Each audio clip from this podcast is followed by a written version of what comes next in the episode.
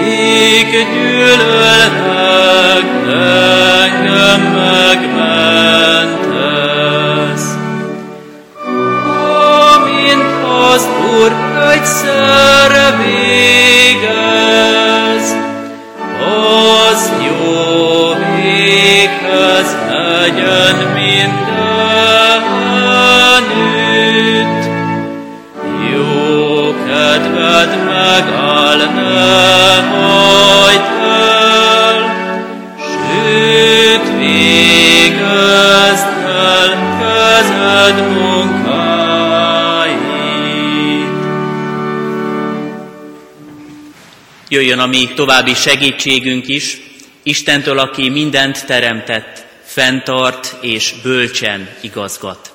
Amen. Szólítsuk meg Urunkat, imádságban forduljunk hozzá. Mennyi atyánk, köszönjük, hogy annyi mindent megsejthetünk a te személyedről, csak azáltal, hogy mi magunk is szülőkké válhattunk. Köszönjük, hogy gondunkat viseled. Köszönjük, hogy vezetgeted az életünket. Köszönjük, hogy a rossztól sem kímélsz meg minket, ha az a javunkra van. Köszönjük, ha a bűneink, az engedetlenségünk ellenére sem taszítasz minket ki, és nem szűnsz meg atyánknak lenni. Így adunk hálát Ádámka életért is, akinek a keresztelőjére készülünk. Köszönjük, hogy a szüleit annak idején egymáshoz vezetted, és hogy így szereted őket. Köszönjük, hogy a szülés során megóvtad az édesanyja életét, és köszönjük azt is, hogy ők egy egymást igazán szerető család lehetnek. Kérünk téged, aki az igazi édesapa vagy, hadd legyünk mi is jó szülők és keresztülők. Amen. És hallgassuk még meg a mai napra kijelölt ige szakaszból Márk evangéliumának tizedik fejezetéből, a tizenharmadik verstől kezdődő üzenetet. Így szólít meg minket Isten. Ekkor kisgyermekeket vittek hozzá, tudnélik Jézushoz, hogy megérintse őket. A tanítványok azonban rájuk szóltak.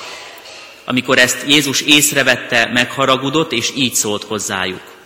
Engedjétek hozzám jönni a kisgyermekeket, és ne tiltsátok el tőlem őket, mert ilyeneké az Isten országa. Bizony mondom néktek, aki nem úgy fogadja az Isten országát, mint egy kisgyermek, semmiképpen sem megy be abba. Ekkor átölelte, és kezét rájuk téve megáldotta őket. Amen. Gyülekezet foglalja el a helyét.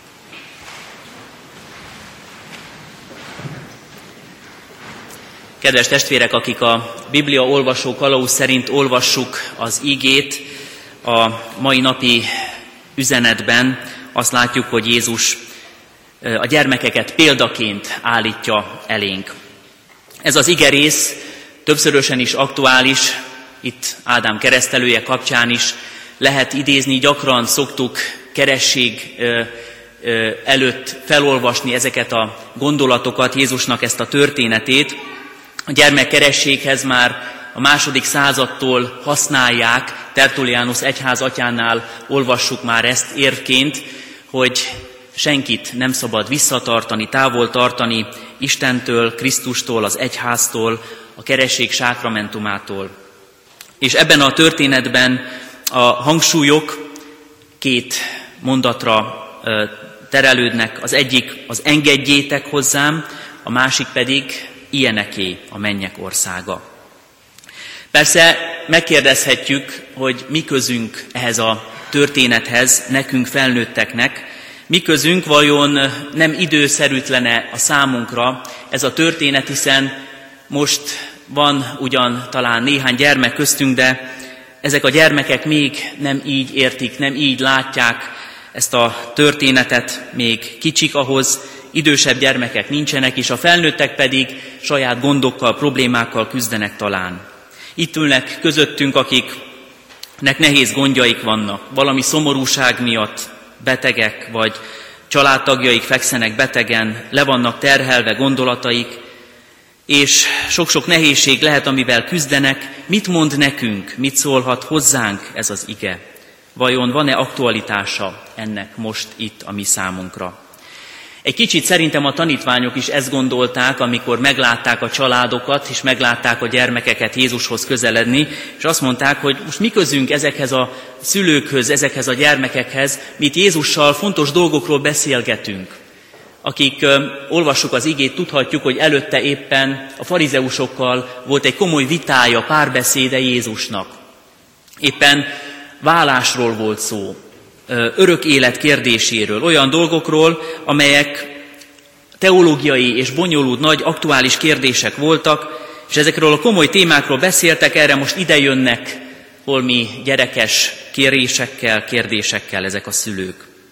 De hallgassuk reménységgel mindazt, amit Jézus ezeken a kijelentéseken keresztül mond, mert ebben, ami lelki növekedésünket akarja megerősíteni, olyan befolyásoló és a számunkra meghatározó alapvető igazságokat mond el, amelyek egy-egy kisgyermek feleemelésekor, ezekre a kisgyermekekre, amikor rámutat Jézus, akkor valójában hozzánk szól és nekünk szól ezáltal.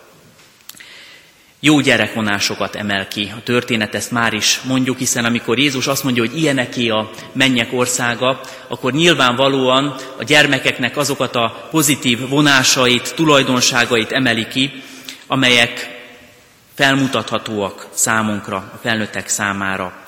Nem a szubjektív, nem valami, valamiféle etikai vonásokat akar itt nekünk ö, alapelvül lefektetni, nem is akar valamilyen szentimentális vagy romantikus gyermekideált felállítani, hiszen tudjuk jól, hogy a gyermekek is lehetnek, szoktak rosszak lenni. Nem így akarja elénk tárni őket, nem így akarja fölmutatni nekünk őket. És itt vannak a picinyek, már ők is tudnak azért csintalankodni, itt a szülők talán jobban látják és tudják, ismerik őket, lehetnek nyűgösek, lehetnek akaratosak. Bizony, a gyermekek nem minden tekintetben, nem mindenféle minőségben mutathatók föl példának, Jézus, amikor azt mondja, hogy ilyen neki a mennyek országa, és így kell befogadni az evangéliumot, akkor nem egy gyermekkultuszt épít föl, hanem a gyermekek viselkedésében a felnőttek számára kimutatható és felmutatható pozitív dolgokat akarja hangsúlyozni. Az első, ami számunkra is most egy fontos gondolat, amiről tovább gondolkodhatunk, az, hogy Jézus szinte parancsolóan szólal meg engedjétek hozzám jönni a gyermekeket. Ez egy elég hangos utasítás abban a barátságos tanítványi körben, ahol Jézus volt, és a családi körben, ahol a szülők, lehet, hogy főképpen édesanyák jöttek hozzá a, gyűrű, a, a gyermekekkel. Egy kicsit olyan ez a történet, mint amikor a testőrök valakit nagyon őriznek és vigyáznak, és Jézus körülveszik a tanítványok, és semmiféleképpen nem szeretnék, ha közelebb kerülne Jézushoz más, legyenek ők ott, meg esetleg még akiket úgy hozzá engedhetnek, és amikor a testőrök, szinte így látjuk a tanítványok, tanítványok jelenlétét, azt hallják, hogy álljunk meg, engedjétek hozzám jönni a gyermekeket, akkor hirtelen szétnyílik a sorfal, és már mehetnek is oda a gyermekek szüleikkel együtt. Jézus a védett és féltett személy felrúgja a protokolt, és azt mondja, most itt álljunk meg. Szóba állok azokkal, akiket ti szívesen távol tartanátok tőlem. Mert van idő arra, amire időt kérnek a szülők a gyermekekkel. Áldást jöttek kérni az édesanyák vagy édesapák a gyermekekkel, mert hogy abban az időben szokás volt, gyakorlat volt, hogy a bölcs rabbik, tanítók, vallásos vezetők megáldották a gyermekeket is. Vagy a gyermekek születésnapján, vagy akkor, ha valami nagy ünnep volt, lehetőség volt arra, hogy hozzá közel járuljanak egy-egy rabbihoz, egy hírességhez, egy tanítóhoz, aki megérintve a gyermekeket megáldotta imádságban Istentől áldást kért az ő életükre és családjuk életére. Hát ezért vagyunk mi is itt. Szülők és nagyszülők, családok. Azért jöttünk el Isten házába, hogy áldást kérjünk tőle. Azért jöttünk el a gyülekezet közösségébe, hogy az ige által épüljünk és erősödjünk, hogy az imádságban erősödjünk, és hogy az Istentől felkínált, számunkra felkínált áldásokat elfogadjuk. Íme itt van az első figyelmeztetés, bátorítás vagy biztatás, az áldást el lehet kérni, mert Istennek van ideje, van türelme, van alkalma arra, hogy ezt az áldást nekünk odaadja. És ne álljunk soha senki közé, ha Istenhez megy, hogy áldást kérjen tőle. Szép kis tanítványok, látjuk rajtuk, hogy, hogy milyen féltékenyek. Korábban még azért tudták, hogy mennyire gyarlók, egyszerű halász emberek, egyszerű kétkezi munkások, és most már megvan bennük az a nem helyes öntudat, hogy bizony mi Jézussal egy csapat vagyunk, sok-sok csodát tett, védjük őt, megpróbáljuk kicsit levédeni az ő szolgálatát, és mi majd mondjuk, hogy hova mehet, kivel beszélhet, komoly és fontos dolgokkal kell találkoznia. Egy álszent kímélet van a tanítványokban sajnos, és ezt látjuk itt is, meg más helyeken is, amikor szinte úgy állnak meg Jézus körül, hogy azt mondják, hogy ó, szegény Jézus, fontos Jézus, leterhelt Jézus, neki nincs ideje akárkire, szegényekre, betegekre, gyerekekre nem mindig kell, hogy ideje legyen, mert teológiai kérdésekkel foglalkozik. Most is így tekintenek rá. Jézusnak van elég ideje, van türelme, felkínálja az áldást. Ez a legfontosabb. Ezt látjuk ebben a történetben, megerősítve Jézus tettén, szavain keresztül. Ezért fontos, hogy a mi szolgálatunk is Jézushoz terelő szolgálat legyen. Akármilyen minőségben vagyunk most itt, szülőként, keresztszülőként, presbiterként, lelkipásztorként, Jézushoz kell engedni, terelni a gyermeket. Jézushoz kell vezetni a felnőttet, Jézushoz kell segíteni minden embert.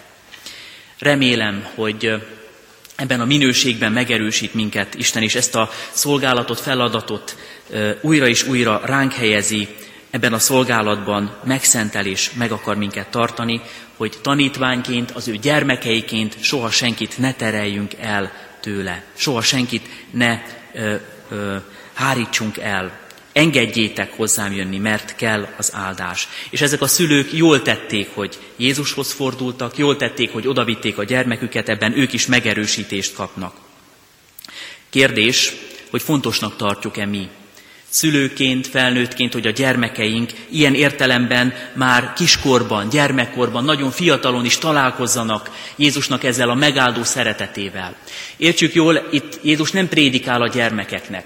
Tehát nem kell dogmatikailag kimérgezni a gyermekeinket. Aki esetleg szokott járni gyermek és ifjúsági táborokba, szolgálóként vagy valamilyen formában részt vesz ezekben a táborokban, tudja jól, hogy ott nem lehet igazán ö, túl sok és bonyolult teológiai kifejezéssel, tanítással leterhelni a gyermekeket.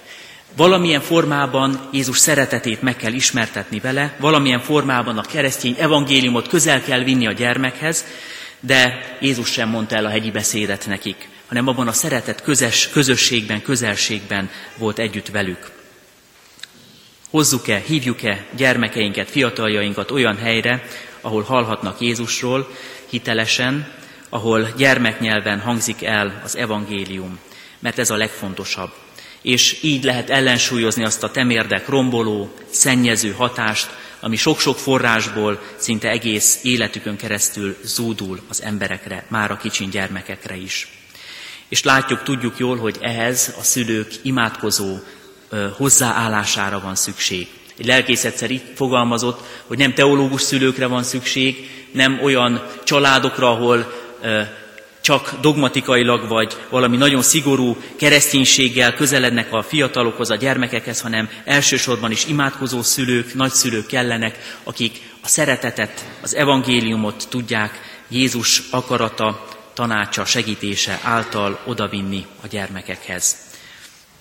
És itt látjuk már is az evangéliumban a második hangsúlyt, hogy olyanoknak kell nekünk is lennünk, mint ezek a kisgyermekek. A görög eredeti hasonlatot fogalmaz meg Hószpáidión, olyanok, mint a kisgyermekek. Nem kisgyermeké kell lennünk, hanem kisgyermekhez hasonlóvá kell lennünk. Ez egy analógia, egy hasonlat, amiben megint csak hangsúlyozom, Jézus nem egy gyermekkultuszt állít fel, hanem azt akarja mondani, hogy mi a jó, a hasznos, az értékelhető, pozitív vonás a gyermek magatartásában. Milyen egy gyermek? Elsősorban is nézzünk rájuk, ösztönösen gyermekként élik meg a mindennapokat, a perceket, gyermekek. Ők tudják, hogy gyermekek. Kiszolgáltatottak, de nem is akarnak most másá lenni, csak szüleik mellett a biztonságban akarnak lenni. Óriási dolog, ha keresztény emberként tudjuk, hogy Istennek vagyunk kiszolgáltatottak. Nagyszerű, hogyha a keresztény ember belátja és elfogadja és örül annak, hogy nekem szükségem van Istentől a segítségre, a támaszra, a védelemre, a gondoskodásra. Amikor a hamis önbizonyosságot tudom letenni Isten előtt, mert a felnőtteknek ezt a nehéz. Amikor el kell fogadja, hogy nekem szükségem van Istenre, az ő segítségére. Az emberek, a felnőttek főleg leginkább is úgy vannak ezzel, hogy amit csak lehet, mi teremtünk meg, amit csak lehet, mi alkotunk, mi hozunk létre. Nem akarunk másnak kiszolgáltatottak lenni, nem akarunk mástól segítséget sem kérni. Jézus hangsúlyában ott van, hogy az fogadja helyesen Isten országát, aki mindent Istentől vár, és nem a maga érdemeire hivatkozik. A farizeusok és még a tanítványok is ebben a dologban szerintem meglepődtek. Meglepődve látták és hallották, ami ott történik, mert nem gondoltak arra, hogy az ő érdemei csak másodlagosak, az ő munkájuk, az ő hitüknek gyümölcse mindaz csupán a második helyen áll. Az abban a korban vett gyakorlat az volt, hogy először leteszek valamit az asztalra, majd utána akkor Istenhez is odaállok és kérek tőle. Íme ilyen a keresség is. A kerességben is ezt látjuk, Isten megelőlegező szeretete jelenik meg ebben. És ez majd követő hitet kíván a gyermekektől, Ádámtól is. Aztán a másik alapvető vonás a gyermekekben, hogy nagyon tudnak hinni. Lehet, hogy most túl egyszerűen fogalmazom, a gyermek hívőbb, mint a felnőtt ember. Családi kirándulás után vagyunk, és sok kisgyermek volt velünk is, a családtagokkal együtt néhány napot eltölthettünk a Balaton mellett. A sógorom aki az unokáját hozta magával, szinte naphosszat mókázott a gyermekkel, és nagyon érdekes volt látni, őnek is sajátos a humora, hogy sokszor olyan komoly dolgokat mondott a gyermeknek, amit a gyermek azonnal elhitt, holott mi felnőttek egyből tudtuk, hogy az csupán vicc. És hát láthatta is rajtunk a gyerek, hogy mi nevetünk, de ő nem nevetett, mert ő komolyan vette azt, amit a nagypapa mond neki. A gyermek hívőbb, mint egy felnőtt, azt is elhiszi, idézőjelben, hogy szoktuk mondani, beveszi, ami teljesen vicces, vagy akár egészen nem fedi a valóságot. Neki ilyen a lelki alkata, hisz a felnőtt szavának. Ez még a gyermek életében hiszékenység lehet, de a keresztény ember számára egy jó példa arra, hogy ha Istennel állunk szemben, akkor nem ilyen értelemben vett naív hiszékenységről van szó, hanem biztos tudatról abban, hogy Isten evidenciákat mond ki. Az Isten által kijelentett dolgok valódiak, igazak, megmásíthatatlanok és tökéletesek. Abban nincs semmi móka, abban nincs semmi félreérthető, abban nincs semmi tévedés. A keresztény ember ilyen értelemben hívő ember, és kell, hogy legyen ilyen gyermeki hitünk, hiszen Isten evidens, természetes, igaz alap dolgokat mond ki a számunkra fenntartások nélkül szabad csak ezért Istenhez közelednünk. És ez egy nagyon fontos tanítása, ebben a történetben is megjelenik, szépen kidomborodik Jézus szavai által. Mert igaz, hogy az életben, a mindennapokban sokszor fenntartásokkal közeledünk egymáshoz. Olyan sokszor csapnak be minket. Komoly emberek, vagy komolynak látszó emberek is csapdát állítanak, és sokszor aláírt szerződések, hitelesített dokumentumok is a vesztünket, veszteségeinket okozzák. Nem csoda, ha gyanakban közeledünk a sok-sok csalódás után minden reklámhoz, minden ígérethez. De amikor Isten előtt állunk meg, amikor a Biblia hitelességével találjuk magunkat szemben, ott nincs helye a kételynek. Ezért jó, hogyha három alapszabályt jegyzünk meg ezzel kapcsolatosan, ha másképp érzünk is, mint amit Isten kimond nekünk, kijelent a Szentírásban, akkor is Isten az igaz. Az igének kell hinnünk és nem az érzéseinknek, mert azok csalókák. Ha máshogy gondoljuk is, mint ahogy az igében látjuk, akkor is a gondolataink lehetnek a félrevezetőek, mert az ige, Isten kijelentése biztos és igaz. Nincsenek a gondolataink mindig összhangban Isten igéjével, ezért is kell ráhangolódnunk a napi, a rendszeres igeolvasás kapcsán. És ha mások mondanak nekünk valamit, ami eltérítene Isten kijelentésétől, az igétől, akkor sem kell rájuk hallgatnunk. Mert ha az emberek mást mondanak is, az igének kell hinnünk, mert Istennek van igaza. Ilyen gyermek, ilyen egyszerű. Ilyen módon egyszerű az, amit Jézus mond nekünk. És hát a gyermek nagyon tud örülni, mindennek tud örülni. Egy édesapával beszélgettem nemrég, aki éppen azt mondta, hogy a gyermekei édesdeten alusszák álmukat, jól játszottak, kiátszották magukat délelőtt, és utána most a nagy melegben, a hőségben lefeküdtek pihenni. És mondtam neki, hogy jaj, de jó ezeknek a gyermekeknek, milyen jó nekik, nekik még egy kicsit jobb, irigy, irigykedve szoktuk is mondani, mi felnőttek, mindennek tudnak örülni. Játéknak, szülőkkel együttlétnek, pihenésnek, mindennek. És akkor mondtam, hogy készülök a vasárnap igehirdetésre, és idéztem a Szentírásból, hogy ilyeneké a mennyek országa, és akkor az édesapa azt mondta nekem, hogy nem csak a mennyek országa, ez a földi lét is az ilyen gyermekeké. Mert hogy nagyon jól be tudnak itt is rendezkedni. Nagyon könnyen és egyszerűen fogják föl a dolgokat. Az Istennel kapcsolatos dolgainkban is egy jó útmutató ez a számunkra. Hadd idézek egy jól ismert műből, Exupéri kishercegéből. Ha azt mondjuk a felnőtteknek, láttam egy szép házat, rózsaszínű téglából épült, ablakában muskátli, tetején galambok, sehogy sem fogják tudni elképzelni ezt a házat. Azt kell mondani nekik, láttam egy százezer frankot érő házat. Ez meggyőzi őket, és békén hagynak a kérdéseikkel. Egyszerűen ilyenek. Még csak haragudni sem kell rájuk miatta. A gyerekeknek nagyon elnézőknek kell lenniük a felnőttek iránt. Ez csak egy kis idézet abból a könyvből, amely megpróbálja valóban a gyermek gondolkodását, lelkületét elénk hozni, és tényleg jó látni azt, hogy Jézus rájuk mutatva, őket szinte kiemelve azt mondja, hogy ebben az egyszerűségben, ebben a természetes örömben is jó példaképeink nekünk. És abban mindenképpen, hogy látjuk őket kiszolgáltatottan. Nem tudnak még önállóan megdolgozni azért, hogy legyen eledel az asztalon, legyen ruházat, legyen fedél a fejük fölött. Márpedig mi felnőttek ebben a világban nagyon is tudjuk, hogy mindenért meg kell dolgozni, keményen meg kell küzdeni. Ez a mi világunk ilyen. És sokszor így állunk Isten országához is. Ha itt megdolgozunk mindenért, akkor nyilvánvalóan sokszor magunkkal hozzuk azt az alapelvet, hogy akkor Isten előtt is valamit bizonyítanunk kell. A megélhetésért mindenki dolgozik, vagy esetleg vannak, akik nem, de nyilván ők nem jó példa ebben az esetben. A az olimpiai játékok egyik mottója, Citius Altius Forcius, gyorsabban, magasabbra, erősebben, gyakran látjuk kiírva, gyakran idézik, és egy kicsit így állunk mi is hozzá a dolgainkhoz a világban. Még többet, még nagyobbra, még magasabbra, még távolabbra. Még egy kicsit szeretnénk hozzátenni ahhoz, amink már most is van. És Isten országát nem lehet így megközelíteni. Nem lehet ebben a gondolatkörben ráhangolódni az evangéliumra, az üdvösségre, mert Isten országa ajándék, nem teljesítményfüggő. Ahogy a gyermek elfogadja tőlünk, ösztönösen és természetesen azt, ami, ami gondoskodásunk és szeretetünk, Istentől így lehet elfogadni, üres kezet kinyújtva elé állni az üdvösséggel szemben. Az akkoriak, akik ott voltak eh, Jézus körül, farizeusok, írástudók, tanítványok, hát abban a gondolatkörben voltak még, hogy bizony azért a törvényt meg kell tartani. A vallási előírásokat teljesíteni kell ahhoz, hogy Isten elé odaállhassunk. És nagyon meglepő volt nekik, amikor mindenféle teljesítménnyel szemben Jézus azt hangsúlyozza, hogy íme itt vannak a gyermekek. Isten országát így kell fogadni, hiszen a gyermek még abban a korban, abban az időben nem teljesítette az alapfeltételeket.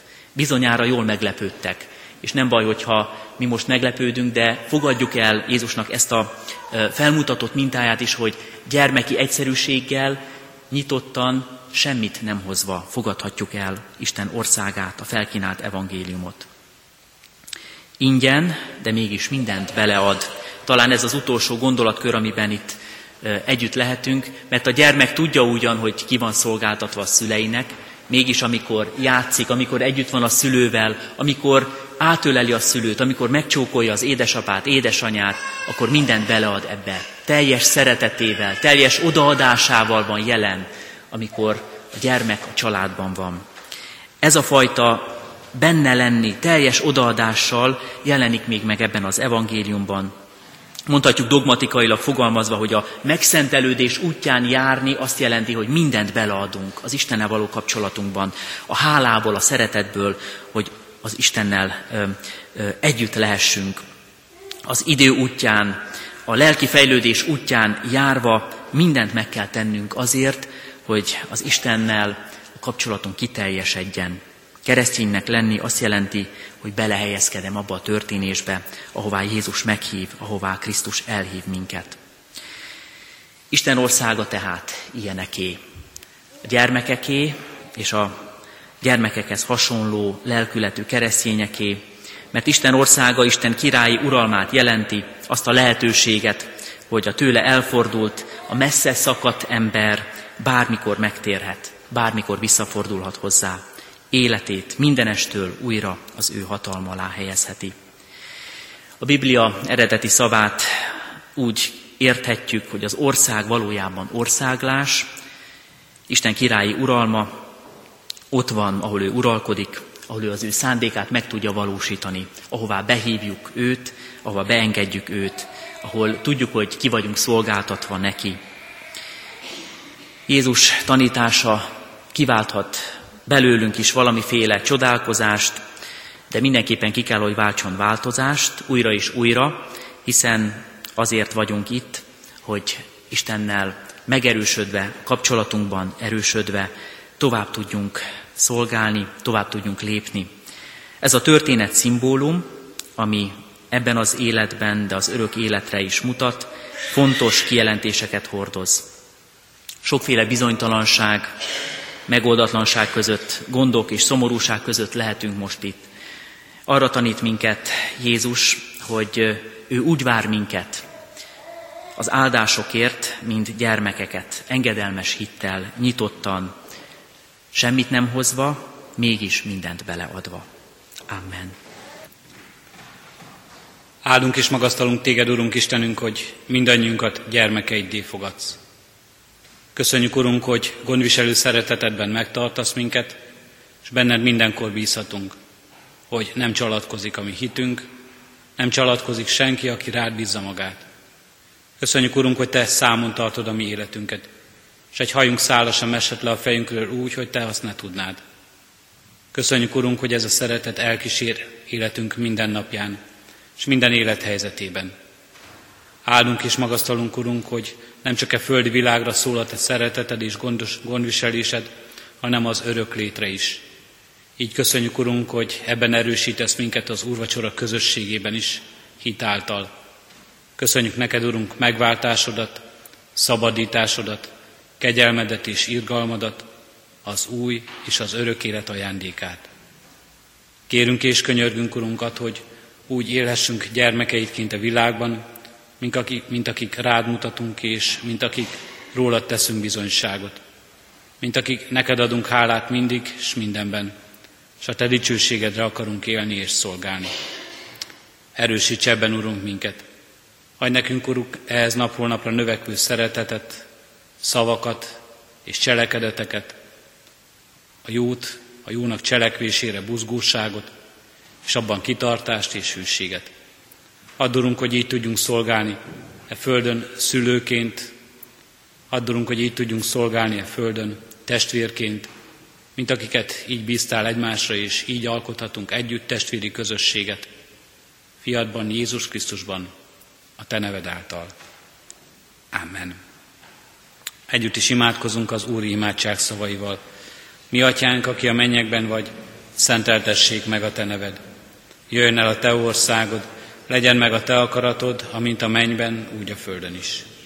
Mindennapi kenyerünket add meg nékünk ma, és bocsásd meg védkeinket, miképpen mi is megbocsátunk az ellenünk védkezőknek. És ne vigy minket kísértésbe, de szabadíts meg a gonosztól, mert Téd az ország, a hatalom és a dicsőség mind örökké. Amen. Az adakozás lehetőségét az ige szavával hirdetem, testvérek. Egymás terhét hordozzátok, és úgy töltsétek be a Krisztus törvényét. Szívünkben alázattal Urunk áldását fogadjuk. Istennek népe, áldjon meg téged az Úr, és őrizzen meg téged. Világosítsa meg az Úr az ő orcáját te rajtad, és könyörüljön te rajtad. Fordítsa az Úr az ő orcáját te rád, és adjon békességet néked. Amen.